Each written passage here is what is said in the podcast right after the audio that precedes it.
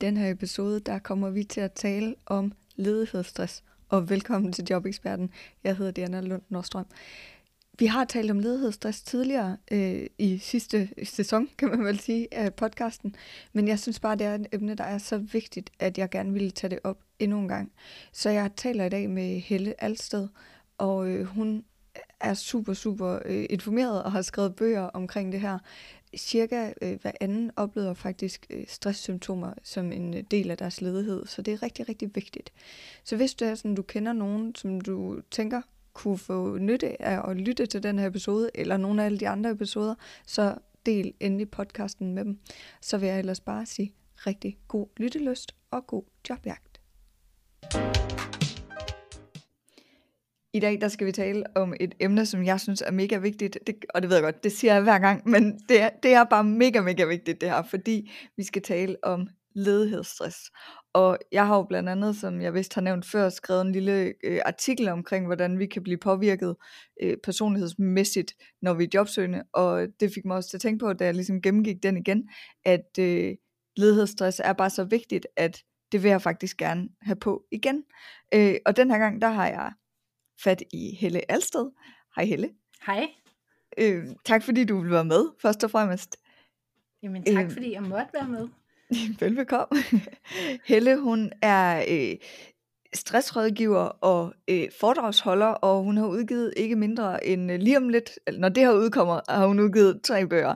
Øh, og, og to af dem omkring øh, det her med at være ledig, og den sidste omkring søvn. Jeg fortæller lige, hvad det hedder her. Jeg synes bare, det er vigtigt lige at sige, grunden til, at jeg også fortæller, at hun udgiver den her øh, bog omkring søvn, det er, at det er også bare noget, jeg synes er så vigtigt, når man er ledig, og som man måske ikke tænker så meget over. Men bøgerne hedder Ledighed uden stress, sådan skaber, øh, sådan skaber du trivsel som ledig. Ja, det er ja. Jeg havde glemt at få skrevet du ned, men den, kan, den kan lånes biblioteket. Øhm, så er der blive mentalt stærk som ledig. Den kan købes i det, boghandlen. Den kan købes på noget, der hedder gaverummet.dk. Perfekt. Det mm. linker vi til i show notes. Mm. Og så den her, der udkommer her i marts måned, den hedder Sov dig til et bedre liv. Den lille bog, der gør den store forskel. Ja. Den glæder jeg mig sindssygt meget til at læse. mm. Jeg glæder mig også til at øh, komme ud med den bog. Det, det kan jeg virkelig Det godt ligger forstå. også mig meget på sinde, det her med at hjælpe folk til at sove bedre. Ja. Det er jo det vigtigste af alt i virkeligheden. Ja, det, og det er bare sådan en ting, som har været sådan lidt... Øh, det har ikke været, man har ikke taget højde for det, virker det ikke til. Altså sådan kost og motion, ja ja, men søvn, den er sådan, det er sådan den tredje ben, ligesom synes jeg. Det, det er først nu, det begynder at blive interessant, kan man sige, for folk, virker det til. Så mega vigtigt. Hmm. Men det kan være, at vi skal tage en hel episode om det på et tidspunkt. ja. øhm, lad os dykke ned i det her med ledighedsstress. For det første, så kunne jeg super godt tænke mig at høre, øh, hvis du vil fortælle lidt om dig selv, og hvordan du egentlig selv er kommet ind på arbejde med det her, og så også, hvad er ledighedsstress egentlig? Ja, altså jeg har beskæftiget mig med emnet siden øh, 2009, må det være.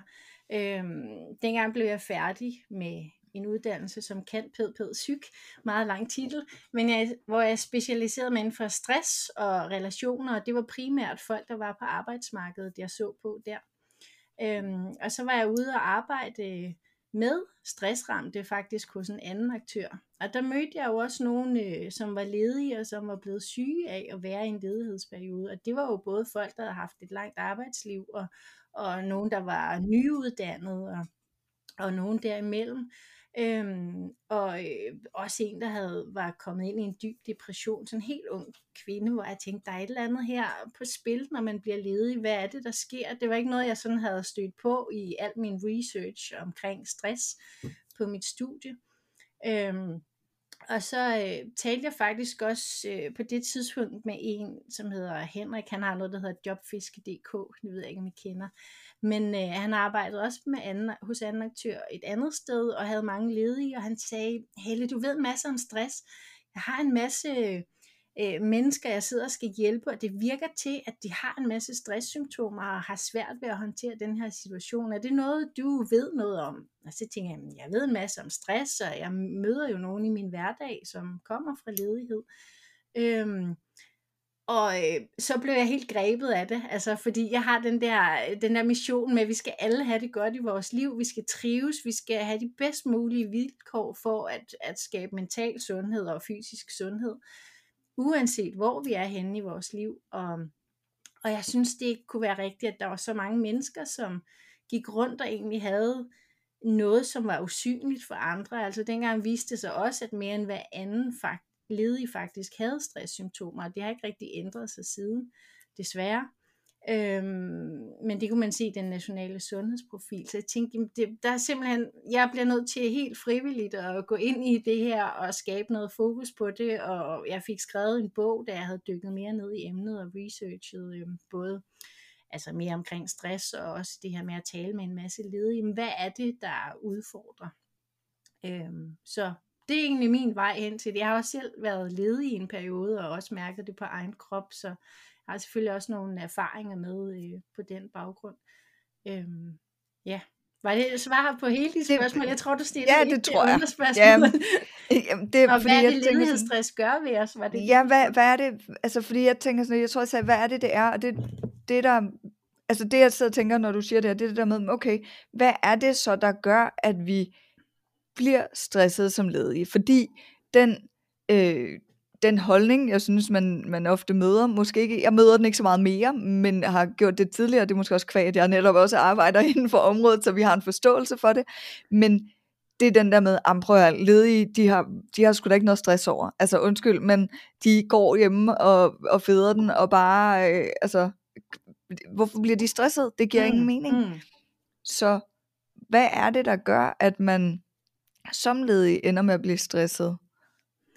Jamen, og det kan man jo sige, det er jo meget forskelligt. Selvfølgelig er der nogle fælles ting, der kan gøre det, og jeg kan også huske, dengang jeg dykkede ned i emnet, netop det der med, at vi har jo alverdens tid, var sådan kommentarerne. Hvad, hvordan kan man blive stresset af at lave ingenting i virkeligheden? Ikke? Øhm, men, men stress handler ikke om travlhed, det handler ikke... Øh, øh, hvad hedder det, det handler mere omkring vores, det kan både være vores livsvilkår, altså er der andre ting i vores liv, der kan påvirke os, øh, er der noget i familien, noget sygdom og sådan noget, men det er også bare det der med at være i en livssituation, hvor man skal udfordres på nogle andre ting, end man egentlig er vant til eller uddannet til. Altså mange kommer fra et arbejdsliv eller et studieliv, der er noget med noget struktur og nogle arbejdsopgaver, man skal lave, som man er klædt på til at have kompetencer til.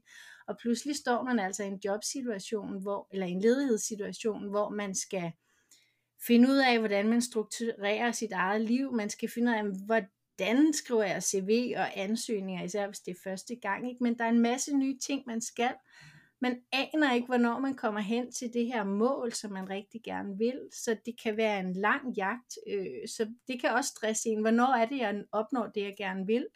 Øh, hvor presset bliver jeg i mellemtiden? Hvad med min økonomi? Hvad med... Der er jo også nogen, der begynder at tænke over, så kan jeg aldrig få en, en kæreste, hvis ikke jeg har et job. Altså sådan nogle, øh, nogen begynder at få sådan helt urealistiske tanker omkring, fremtiden, fordi man netop også får den her stress, der begynder at sætte bekymringsmonstret i gang. Ikke? Øhm, så der kan være rigtig, rigtig mange ting, der gør, at man ender med at være i en stresset situation. Øhm, ja, altså for stress, ikke? Ja. Hvad gør man så? Altså, hvad er, det, hvad er det? Nu kan man sige, der er faktisk to vinkler på det spørgsmål. Det ene er, hvad kan man som jobsøgende selv ligesom gøre? Og det andet vil faktisk være, fra mit synspunkt, hvad kan vi som jobkonsulenter og anden aktører og alle de her ting, hvordan kan vi støtte op om, eller som familie for nogen, der har stress sammen, hvordan kan man støtte op om en, der har ledighedsstress? Ja, eller stresssymptomer altså, måske. Ja. ja. Øhm, jamen det er rigtig godt, du også nævner det med, med jer som øh, jobkonsulenter, fordi det er sådan en ting, jeg ikke nævnte, men det her med, at at man er egentlig også i et system, som kan være enormt stressende. Altså der er en masse regler og krav og og det kan være svært at leve op til dem for nogen, eller få øje på, hvad er det, jeg skal, hvad er det, jeg kan, og hvad må jeg, og hvordan får jeg skabt indflydelse på min situation. Øhm, så det er jo noget med, at, at øhm, jeg gad godt, at der blev lavet nogle ting om i det her system, for jeg synes heller ikke, det er nemt for jobkonsulenterne at være i det. Øhm, der er nogle ting, der ikke giver mening. Så derfor så, øh, men det er jo en helt anden ting. Det kan man jo, det kan vi ikke lige lave om nu, lige nu og her, vel? Øh, men, det, men hvis vi tager øh, omkring systemet, og dem, der er i systemet, øh, altså de ansatte, hvad er det, de kan gøre? Det er jo at møde det enkelte menneske, og se på det som et menneske. Hvor er det, du er? Hvad er det for nogle udfordringer, du har? Hvad har du af styrker? Hvordan kan jeg hjælpe dig? Det kan godt være, at, at der er nogle krydser, I skal have sat af og sådan noget, men, men det her med at sige, jeg sidder altså over for et menneske, som jeg skal hjælpe på bedst mulig vis, og ofte er, kommer man rigtig langt med at starte med at vise forståelse for den situation, de er i. For det er ikke nemt for, for de fleste ledige at være i den situation. Så det er noget med at se, se den ledige som et menneske, og tage hånd om det. Øh, vise noget empati og omsorg og anerkendelse og forståelse af de her ting. Meget bløde værdier, det kan jeg godt lide. Øh, og så ved jeg også, at der er hardcore ting, man skal, man skal gøre, og så jamen, hjælpe dem bedst muligt på vej. Altså, hvis der er en, vi skal i virksomhedspraktik, spørg ind, hvad er det, du vil? Hvad er det, du kan? Øh, hvordan får vi dig derhen? Øhm, skal jeg hjælpe noget mere, eller jeg kan. Og nu har jeg ikke selv prøvet at sidde og være jobkonsulent, så, så jeg har jo ikke helt styr på, hvor meget I kan, og hvad I har af tid og sådan noget. Men, men jeg vil sige, en, det er vigtigt. Ja. En af de ting, som jeg øh, netop gør med mine kandidater, typisk øh, både, både da jeg var jobkonsulent, men også nu, øh, det er det her med egentlig at lave en plan med dem. Mm. Altså simpelthen dele ugen ind i, også i forhold til fritid og øh, arbejdstid, fordi som du selv siger, man, man, det er jo job, kan man sige på en måde, at være jobsøgende. Ikke? Altså, mm. Så det der med at få lavet en plan for, hvordan ser min hverdag rent faktisk ud, ja. det, det er noget af det, som jeg ser i hvert fald hjælper, men det kan du måske også fortælle lidt mere om, hvad du ser i den dur.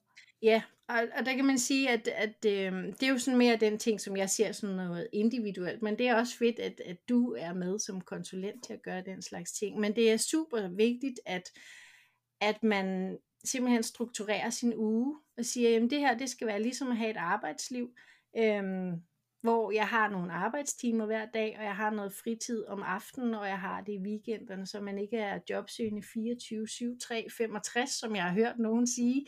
Øhm, det kan vi simpelthen ikke holde til som mennesker. Vi har brug for også at holde fri ind imellem og lave nogle andre gode ting. Så derfor handler det om at finde ud af, hvordan man skal strukturere hver eneste dag så undgår man også øh, overspringshandlinger, når man simpelthen ved, hvad er det, jeg står op til, hvad er det for nogle opgaver, jeg har i dag. For sat det ind i et godt gammeldags øh, skoleskema, øhm, så, så hjernen kan bruge mindst mulig tid på at finde ud af, hvad skal jeg lave. Man kan simpelthen kigge i det der schema, og så få det en vekselvirkning af nogle jobsøgningsaktiviteter og nogle aktiviteter, der skaber trivsel, øh, gåture, svømme, øh, badminton, øh, møde en på en gåtur, altså noget socialt også. Øhm, sådan så man også i løbet af den her arbejdsdag, som jeg kalder det, får samlet noget energi til den næste arbejdsopgave. Øhm, og så igen få holdt fri om aftenen.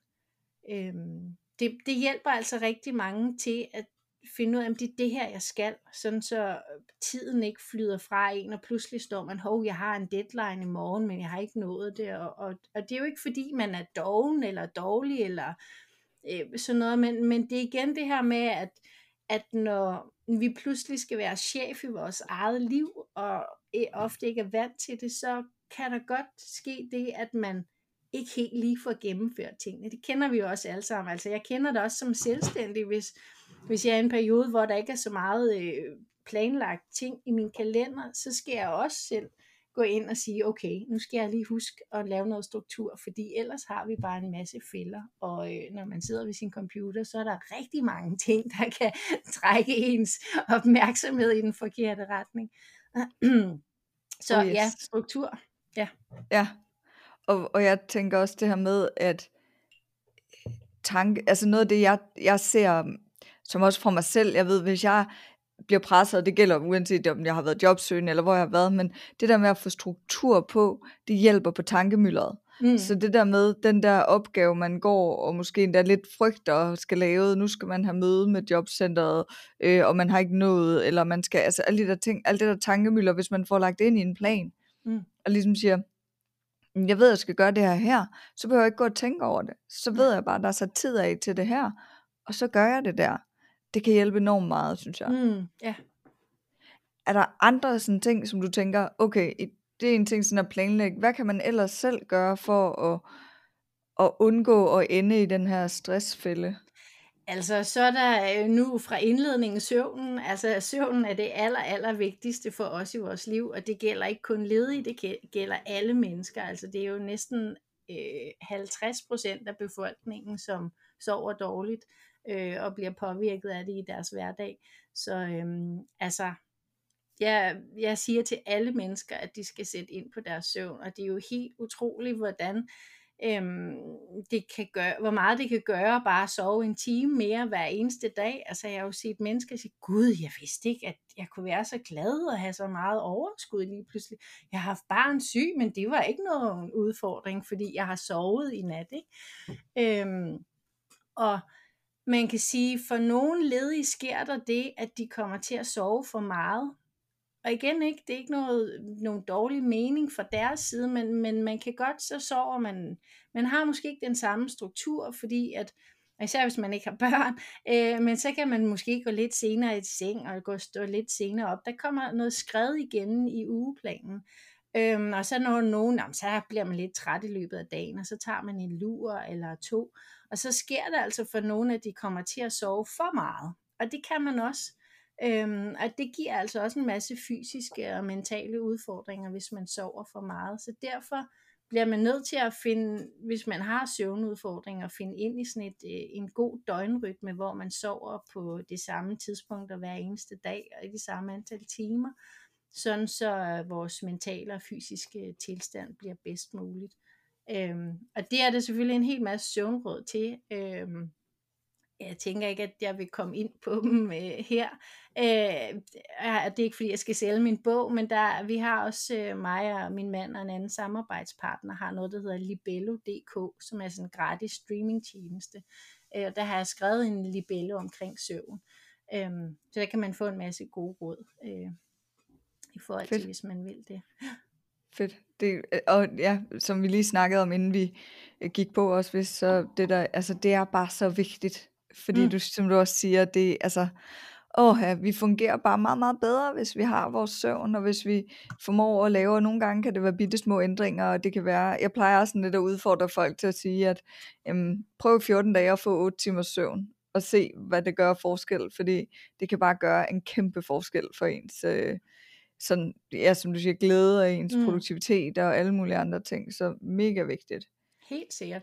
Og så kan man sige, øh, nu bliver jeg lige lidt nørdet af, at alle har ikke brug for 8 timer, nogen har brug for 6 og nogle gange 7, øh, sådan noget. Men, men altså kvaliteten af søvnen skal være i orden for, at man får det godt. Ikke? Så, så det er mere det, man skal gå efter. Men ja, det kan gøre underværker. Og man kan sige, tidligere snakkede man jo om, at det var stress, der gik ind og ødelagde søvnen for mange mennesker. Men den seneste forskning øh, viser jo, at mange har en dårlig søvn, inden de begynder at få stresssymptomer. Simpelthen fordi søvnen er underprioriteret.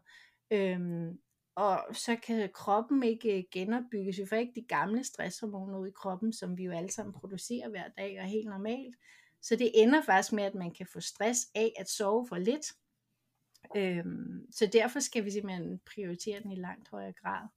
Og man kan jo sige, at både søvnunderskud øh, og, og stressen gør jo det her med, at vi mister vores evne til at huske og koncentrere os. Og, og det går jo så igen ud af det her med, hvorfor er det, vi skal beskæftige os med ledighedsstress. Øh, men det handler om, at, at vi bliver dårligere jobsøgende af ikke at kunne koncentrere os, eller huske, eller fordybe os, eller for ondt alle mulige vegne, så er det også svært at sælge sig selv. Øh, man kan miste selvværdet eller selvfølelsen af, at at stressen simpelthen går ind og ændrer på nogle ting op i hjernen, så det er svært at sælge sig selv. Og så kommer man meget længere væk fra arbejdsmarkedet, end det man jo egentlig ønsker. Øhm, så det er derfor, det er ekstra vigtigt, at man gør noget ved ledighedsstressen, for at man simpelthen bliver en god jobsøger. Øh, man kan heller ikke lære nyt, hvis man øh, øh, for, for ledighedsstress. Og det vil sige, at det kan godt være, at man bliver sendt på et kursus omkring CV-søgning, øh, eller hvordan man fører sig frem på LinkedIn og, og de her ting. Men, men hvis man har stress, så lukker de her mentale hvad hedder det, funktioner ned, og så kan man ikke lære nyt, og så kan man være på nok så mange kurser. Ikke? Så altså, som stressrådgiver synes jeg, at det er rigtig ærgerligt, at der ikke bliver sat mere ind for at hjælpe ledige til mental sundhed og forebyggelse af stress og få den her stress væk, fordi at det kommer altså til at, det vil skabe, øh, hvad hedder det, man skal bruge færre ressourcer egentlig på at, at hjælpe de ledige, hvis, øh, hvis de har det bedst muligt. Det, giver... det var hvis det er tidsspor. Jamen ved du hvad, det giver super god mening. Jeg sidder sådan og tænker, at meget af det, der kan give altså det må du ret mig, hvis jeg tager fejl, men jeg tænker bare, både mig, det der kan give stress, og det der kan give søvnmangel, måske også er bekymringerne. Så det der med at gribe fat i, okay, hvad er det faktisk, jeg bekymrer mig om, og er det noget, jeg kan gøre noget ved, eller er det noget, jeg ikke kan gøre noget ved? Mm. Fordi det der med at bekymre sig om ting, man ikke kan gøre noget ved, det er jo i princippet bare spild af energi. Og jeg ved godt, det kan være svært at lade være, det er jeg helt med på, mm. men, men sådan virkelig prøve at sige, okay, hvor kan jeg gøre noget selv? Ja, og det er jo også vigtigt, at man dykker ned i det og siger, øh, øh, altså kommer de her bekymringer, er de kommet inden stressen, eller er de kommet af stressen? Ikke? Fordi hvis de er kommet af stress, så kan det være rigtig svært at gå ind og sige, jeg skal bare lade være med at bekymre mig, eller dem må jeg parkere et andet sted. Og der vil jeg sige, at så er det vigtigt, at man går ind og ser på, hvordan er det, jeg får stress, stressen ud af kroppen, Øhm, og jeg arbejder meget sådan holistisk, at man skal både arbejde med sine tanker og sin, øh, sin krop, så derfor så handler det om at lave noget fysisk afspænding, altså øh, få sit nervesystem til at falde til ro, øh, langsomme gåture, vejrtrækningsøvelser, meditation, mindfulness, sådan nogle, sådan nogle der gør, at vores øh, nervesystem falder til ro. Man lægger ligesom en, en bremse på, i stedet for den her speeder, som tankerne kan være. Øhm, så det er jo også super vigtigt, at man går ind og ser på, at der er noget, jeg kan gøre der. Øh, og der er det jo sådan, at hvis det er en gåtur i skoven, så skal man så se, om man kan undgå at få de her tanker med, fordi så er den selvfølgelig ikke afstressende. Øh, og der kan man så sige, men så må man prøve at få tankerne hen på sådan helt, øh, hvad sker der i skoven? Altså aktivt tænke, nu skal jeg lytte, nu skal jeg se, nu skal jeg... Nogle bruger så øh, musik i ørerne, eller en lydbog i ørerne i en, i en overgangsperiode, ikke? til man kan få de der tanker mere væk. Øhm, så det er nogle af de ting, man kan gøre, hvis tankerne fylder for meget, øh, og kommer af stress, så, så skal man have det. Øhm, hvis man ikke Altså hvis man sådan mere har haft en masse bekymringer fra starten af, som så har været, kan være med til at give en nogle stresssymptomer, så handler det meget om det der med at se på, okay, er de her bekymringer, er de realistiske? Hvor meget skal de fylde i min verden? Øhm, finde ud af, jamen, jamen, der er jo mange forskellige teknikker til det, men, men, men det her med, nogle gange kan man sige, okay, det, det tager jeg mig af i morgen klokken 2 for eksempel. Sæt det ind i skemaet, og så når man kommer til næste dag klokken 2, så fylder det altså ikke så meget. Øhm, eller man kan prøve at aflede sig med, hvis de fylder rigtig, rigtig meget, at, at prøve at fordybe sig i en bog, eller se en film, eller et eller andet, sådan, så nervesystemet ligesom kan falde til ro, og man kan få, få en pause fra de der tanker. Øhm, man kan også gør det, at man taler med andre om det, fordi det er også tit det her med, at når vi får sat nogle ord på og får delt det med nogle andre, og, og bliver hørt og forstået og anerkendt, så, øh, så falder vores nervesystem altså også til ro. Og så er det nogle gange, nu har vi fået delt og sådan, Nå, så fylder det egentlig ikke så meget. Øhm, eller også kan det være, at de har et godt råd til, jamen, hvordan er det, vi skal, hvad, hvad kan jeg gøre i den her situation? Altså, hvis man har økonomiske udfordringer, så skal man jo helt sikkert øh, få gjort noget ved det, fordi man kan jo ikke, øh, man kan ikke pludselig stå og mangle 3.000 kroner om måneden, og så ikke gøre noget ved det. Ikke? Så selvfølgelig er der nogle bekymringer, som man skal gøre noget ved. Og så kan man sige, så er der andre, som man skal lære og måske også bare acceptere indimellem og sige, hov, jamen, jeg er bekymret for, hvornår får jeg egentlig et arbejde. Det er faktisk meget naturligt, jeg er det, fordi jeg vil det rigtig gerne. Øhm, og det er rigtig svært at få det for mig lige nu, men det skal nok komme. Så ja. Ja, det er god pointe også. Ja, dem har du mange af. Det er fantastisk.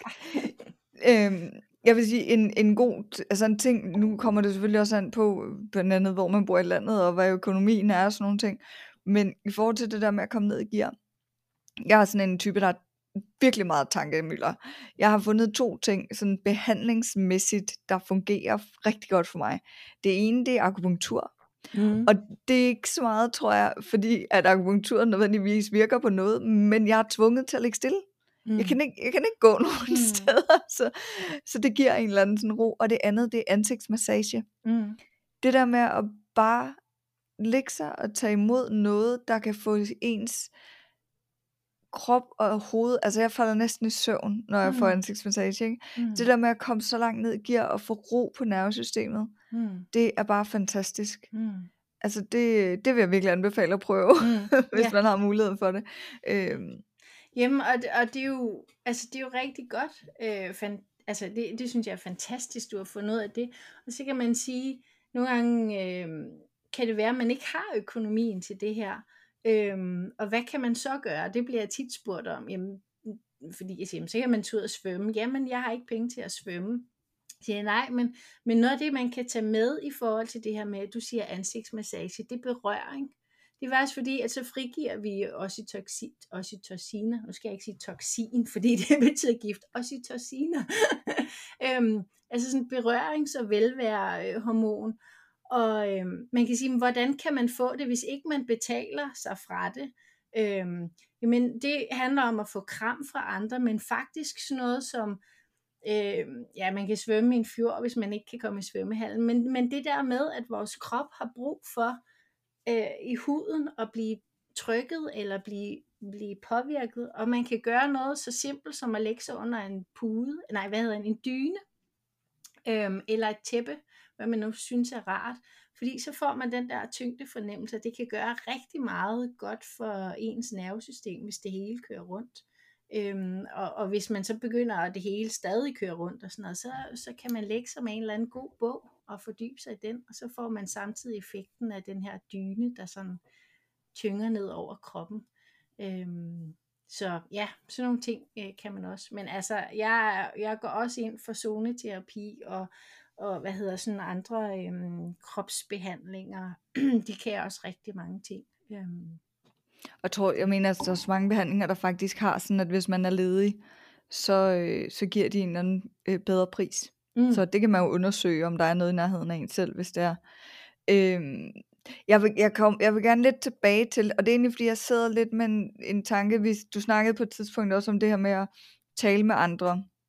Og jeg har sådan to pointer på det, som jeg godt lige kunne tænke mig at høre din input på. Det ene er det her med jobsøgningsnetværk, fordi det jeg så tænkte, det var, ja, for fileren ud til senior, hvad det de hedder, senior job, det hedder de ikke, seniorerhverv hedder de for mm, eksempel, mm, hvis man ja. er over 50, eller powerjobsøgerne, eller nogle af de her jobsøgningsnetværk, der er, hvor man mødes, fordi en ting er jo, at mig, jeg går meget ind for, at man deltager i sådan nogle netværk, fordi at Øh, de her mennesker, der er jobsøgende, bliver jo ikke alle sammen ved med at være det, så det kan være, det er ens næste kontakt.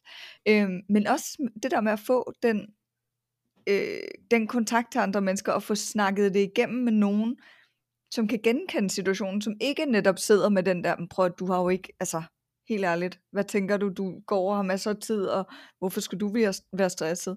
Så tænker jeg, at og, og tænker, du kan komme input på det, men det der med at få nogle, nogle nogen, der ved, hvad det er, det vil sige at være i den situation. Helt sikkert. Altså, og det er jo sådan helt tilbage fra urmennesket, at vi har brug for at føle os som en del af en stamme. Altså at have et tilhørsforhold med nogen, der ligner os selv. Og det kan godt være, at man ikke ligner alle andre ledige, men man er lidt i den samme situation, og der er altid nogen, som man ligner mere end andre, kan man sige. Så det er jo også noget af det, jeg anbefaler meget, det der med at blive en del af et fællesskab. Det giver rigtig, rigtig meget, og det kan jo både være de her Øhm, øh, ledighedsfællesskaber. Det kan også være noget fagligt fællesskab, eller det kan være fællesskaber i badmintonklubber og alle de her ting. Ikke? Men man kan sige særligt sådan noget som øh, de her frivillige netværk for ledige kan gøre, at man netop kan finde nogen, der, der har forståelse for, hvordan er det at være i den her situation, hvis man ikke har det ud over, øh, altså hvis man ikke ellers har det, ikke? fordi man kan selvfølgelig også finde det andre steder, men, men det er rigtig, rigtig vigtigt at kunne dele nogle ting med andre, øh, både frustrationer og gode ting, men også kunne blive løftet op, eller løfte nogle andre op. Vi har også rigtig godt af det der med at kunne hjælpe andre mennesker. Det kan godt være, at man selv synes, man sidder lidt fast, men, men hvis man så lige kan sige, har du tænkt på, at hvis du skriver den her sætning på den her måde i stedet for, så modtager man det på en anden måde. Ikke? Altså det der med, at man også skal bidrage med noget.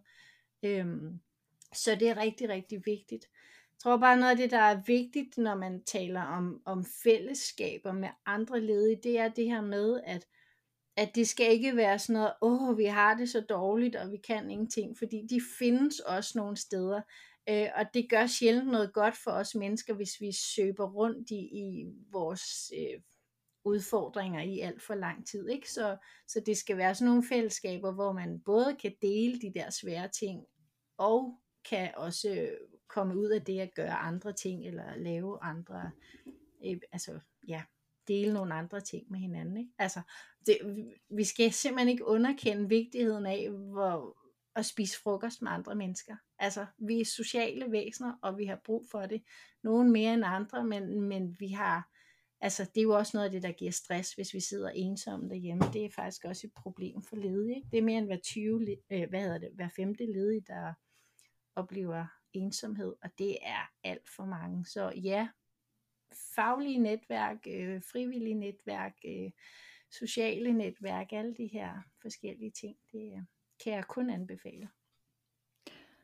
Den anden ting, jeg tænker på, også i den sammenhæng, som lidt sådan, som jeg ved i hvert fald, powerjobsøgerne, de kører sådan et koncept, hvor man har to dage om ugen, hvor at man laver noget forskelligt, øh, men hvor at det der med, at man netop kommer ud og sidder et andet sted, fordi vi er lidt tilbage til, at du snakker om det der med, at øhm, de vaner med, at så, så sætter man sig måske og får set lidt for meget Netflix, eller får taget en lur for meget, fordi man egentlig får lagt sig foran øh, flimmerkassen, eller hvad det kunne være. Så de der dårlige vaner, man kan have hjemme, og nu kan man sige, det, det kommer an på, hvem man er som person. Nogle er super selvmotiverende og rigtig gode til at få alting gjort derhjemme. Min oplevelse er bare, at rigtig mange kan godt sådan, Nå, så er der lige en opvask, der skal tages, så er der netop Netflix, så er der, du ved, alle de her overspringshandlinger. Mm. Så, og, og som er det, der gør, at man måske faktisk synes, man også har mega travlt lige pludselig, og ikke når det, og alle de her ting. Så det her med at komme ud af huset, og måske sidde på en café, eller i et jobsøgningsnetværk, eller et eller andet andet sted, og have lidt ligesom at gå på arbejde, altså at man har nogle andre rammer for sin jobsøgning, fordi så tænker jeg også, at det er nemmere at holde fri, når man så kommer hjem igen. Nej, men det, jamen, det er også rigtig vigtigt at have øje for det. Altså, øh, og igen det der med, jamen det kan også være, at nogle perioder har man mere brug for det end andre øh, at komme ud. Så det er jo også noget, man skal selv finde ud af det, men, men det er rigtig godt det der med, hvis man for eksempel er et powerjobsøgende, hvor der er en fast struktur og sige, det, det her, det er to gange om ugen. Øhm, fordi så ved man ligesom det der, det, så skal man ikke ud og søge, hvad er det, og skal jeg tage på biblioteket og sidde og være jobsøgende i dag, eller skal jeg ikke? Altså så nogle, nogle gange er det måske lidt nemmere at sige, ah, jeg synes det regner og sneer, eller regner og stormer lidt meget i dag, eller sådan noget. Ikke? Altså så for nogen kan det jo være rigtig godt at få den der struktur ind over, at jamen, vi mødes to dage om ugen, der er nogen, der regner med, at jeg kommer, og hvis ikke jeg kommer, så, øh, jamen, så skriver de måske til mig, hvor har du været, eller er du okay, eller sådan noget, ikke? Øhm, så er man lidt øh, forpligtet til at, at komme ud. Øh, og det kan være rigtig sundt for, for flere mennesker at have det på den måde.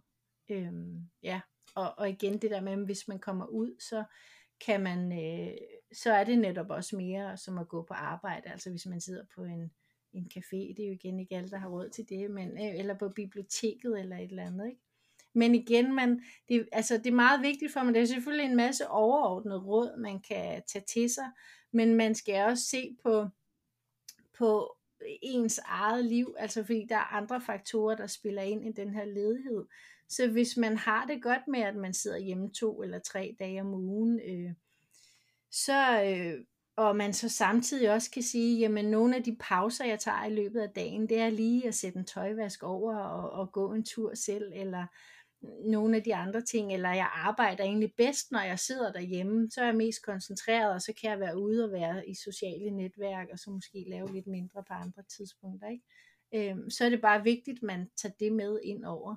Øhm, eller hvis man er i en periode, hvor børnene pludselig er syge, og man ikke har så meget overskud, så kan det godt være, at man skal skrue lidt ned for, for det der øh, sociale netværk, øhm, fordi man så ikke ellers ikke kan nå de ting, man skal. Ikke? Så, så nogle ting skal man selvfølgelig også se på. Hvordan finder man ud af, hvad der fungerer bedst for en? Fordi jeg tænker sådan lidt, åh, oh, det er også, altså det er mange, det er mange råd til, hvad man kan gøre og sådan mm. nogle ting. Men nogle gange, så kan det også være svært at vide, og specielt hvis man er sådan lidt i sådan, nede i et hul, altså det kan jo svært komme op af, så hvordan finder man ligesom ud af, hvad er det, der fungerer for mig? Er det noget, man gør selv? Er det noget, man skal have hjælp til? Er det noget, altså, er spørgsmålet, øh, giver det mening? ja, det gør det. Øhm, den ene ting, jeg lige kom til at tænke på, i forhold til, at du siger, at det er mange gode råd. Øh, det er meget, meget vigtigt for mig, også når jeg er ude og holde øh, foredrag workshops, det her med, at man ikke tænker, okay, nu skal jeg bruge alle de råd, der bliver givet, fordi så får man stress i sig selv. Øhm, det er jo øh, også fra min bog, altså det skriver jeg også. Der, der er forskellige metoder til, hvordan man kan skrue ned for den her stress.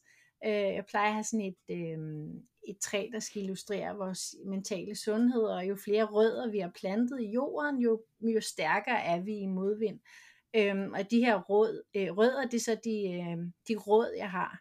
Men altså, hvis man bare har to af dem, der er styrket, så skal vi nok klare os, og så kan man fylde på, når man har fået noget mere energi. Ikke?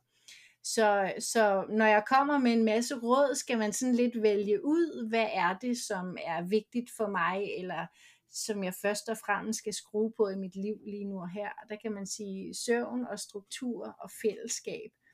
Og det er sådan de vigtigste, men hvis man har en masse stresssymptomer, øh, så er det selvfølgelig den fysiske afspænding, man skal sætte ind for, og, øh, og søvnen, og så også noget struktur først og fremmest.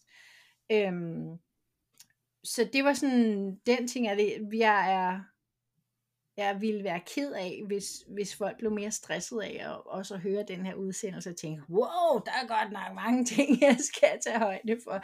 Det er også derfor, jeg synes, det altid er endnu mere fantastisk at sidde over for et andet menneske og tænke, hvor er du lige nu og her, øh, hvordan kan jeg hjælpe dig, og så sammen finde ud af, hvordan er det, vi får dig til øh, mindre stress og mere mental sundhed. Så det bliver altid sådan lidt mere overordnet.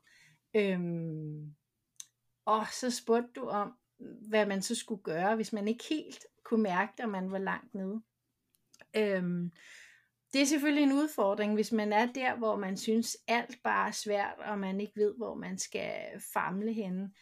Øhm, altså igen, jamen, hvis man har en masse stresssymptomer, så skal man sætte ind over for det og sige, jamen, så er det fysisk afstressning. Gøre nogle gode ting for sig selv. Øh, lægge sig under en dyne. De her ting, der skaber ro på nervesystemet.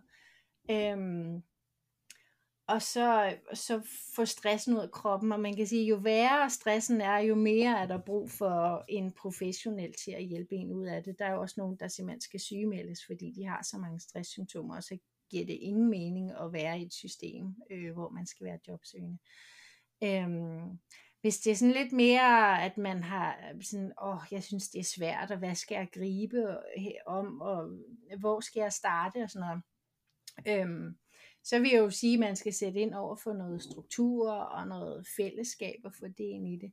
Hvis det igen er svært at finde ud af, hvad, hvad er det egentlig, jeg skal, og svært at komme i gang, så er det rigtig godt at få nogen til at hjælpe sig. Altså det kan godt være, at det er den, man bor sammen med, hvis man bor sammen med en eller en kæreste, men det kan også være en god ven eller en veninde, man får med ind over, i forhold til at at få en snak om, jamen, hvad er det for eksempel, der gør, at jeg trives. Det er heller ikke alle, der kan mærke det, når de er i en svær periode.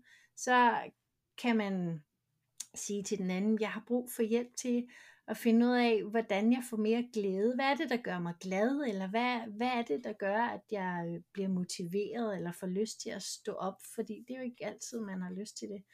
Øhm, og så kan de ofte komme øh, bidrage med nogle ting. Altså jo længere relation man har, jo ofte, eller jo tættere, jo, jo mere kan man hjælpe hinanden, kan man sige. Øh, sige, jamen, øh, ej, det er da også længe siden, du har været ude at spille fodbold, for eksempel. Er du holdt op med det? Øh, så den anden ligesom kan hjælpe en til at, at, at finde ud af, hvad er det, der kan gøre, at man får, det, får en større mental sundhed. Og så kan man også bruge den anden til ligesom at få gennemført tingene. Altså igen det der med, hvis man har en, der det ligesom er blevet sagt højt over for, okay, jeg skal til at gå til fodbold, eller jeg skal til at gå nogle flere ture, så kan, den, så kan man lave en aftale enten om at gøre det sammen, eller også at den anden sådan bliver sådan lidt en, der ja, holder en i ørerne. Det er jo ikke så fedt et udtryk, men, men altså... Accountability yeah. på godt dansk. ja, øhm, ja. Så, altså jeg tænker også, at en, en anden kunne være... Øhm, hvis man ikke har lyst til, at det er ens nærmeste eller ens nærmeste netværk, kunne det jo være noget, man bruger sin jobkonsulent til. Ja. Øh, og lave en aftale med dem. Eller man køber sig ind hos en, en coach, som kan hjælpe en med det, hvis man gerne vil sådan have den helt øh, professionelle hat på. Ikke? Mm, ja. øhm, og jeg ved også godt, det kan være svært som jobsøgende at overskue og bruge pengene på det, men jeg vil også sige, at jeg ser virkelig, at folk bliver hjulpet langt ved at, at få professionel hjælp på det. Mm. Øhm, Helle, er der noget, du tænker, vi ikke har været omkring, som du brænder for at få med? Hmm. Det er et stort spørgsmål, eller et svært spørgsmål. Åh, oh, jeg brænder jo for så mange ting. øhm, mm, ja, jeg tror faktisk lige, at jeg gerne vil sige sådan en lille krølle i forhold til det der med at være i et forhold. Altså, hvis man har noget stress, øh, at det kan faktisk, eller også bare hvis man er ledig, at det kan være svært både at være den ene og den anden, og man, man skal sørge for at passe godt på sit parforhold, fordi det, der er også nogle statistikker, der viser, at det kan gå ikke så godt, når man har stress ind over sit parforhold. Altså det du mener, det er, at det kan selvfølgelig være svært at være den, der har stressen, mm. men det kan også være svært at være partneren, som skal bakke op om og skal være behjælpelig forhåbentlig og alle de der ting mm. med at, at løfte personen, der har stressen ud af det. Mm. Så altså, og det er jo, nu snakker jeg om min bog, den kan også lånes på bibliotekerne faktisk.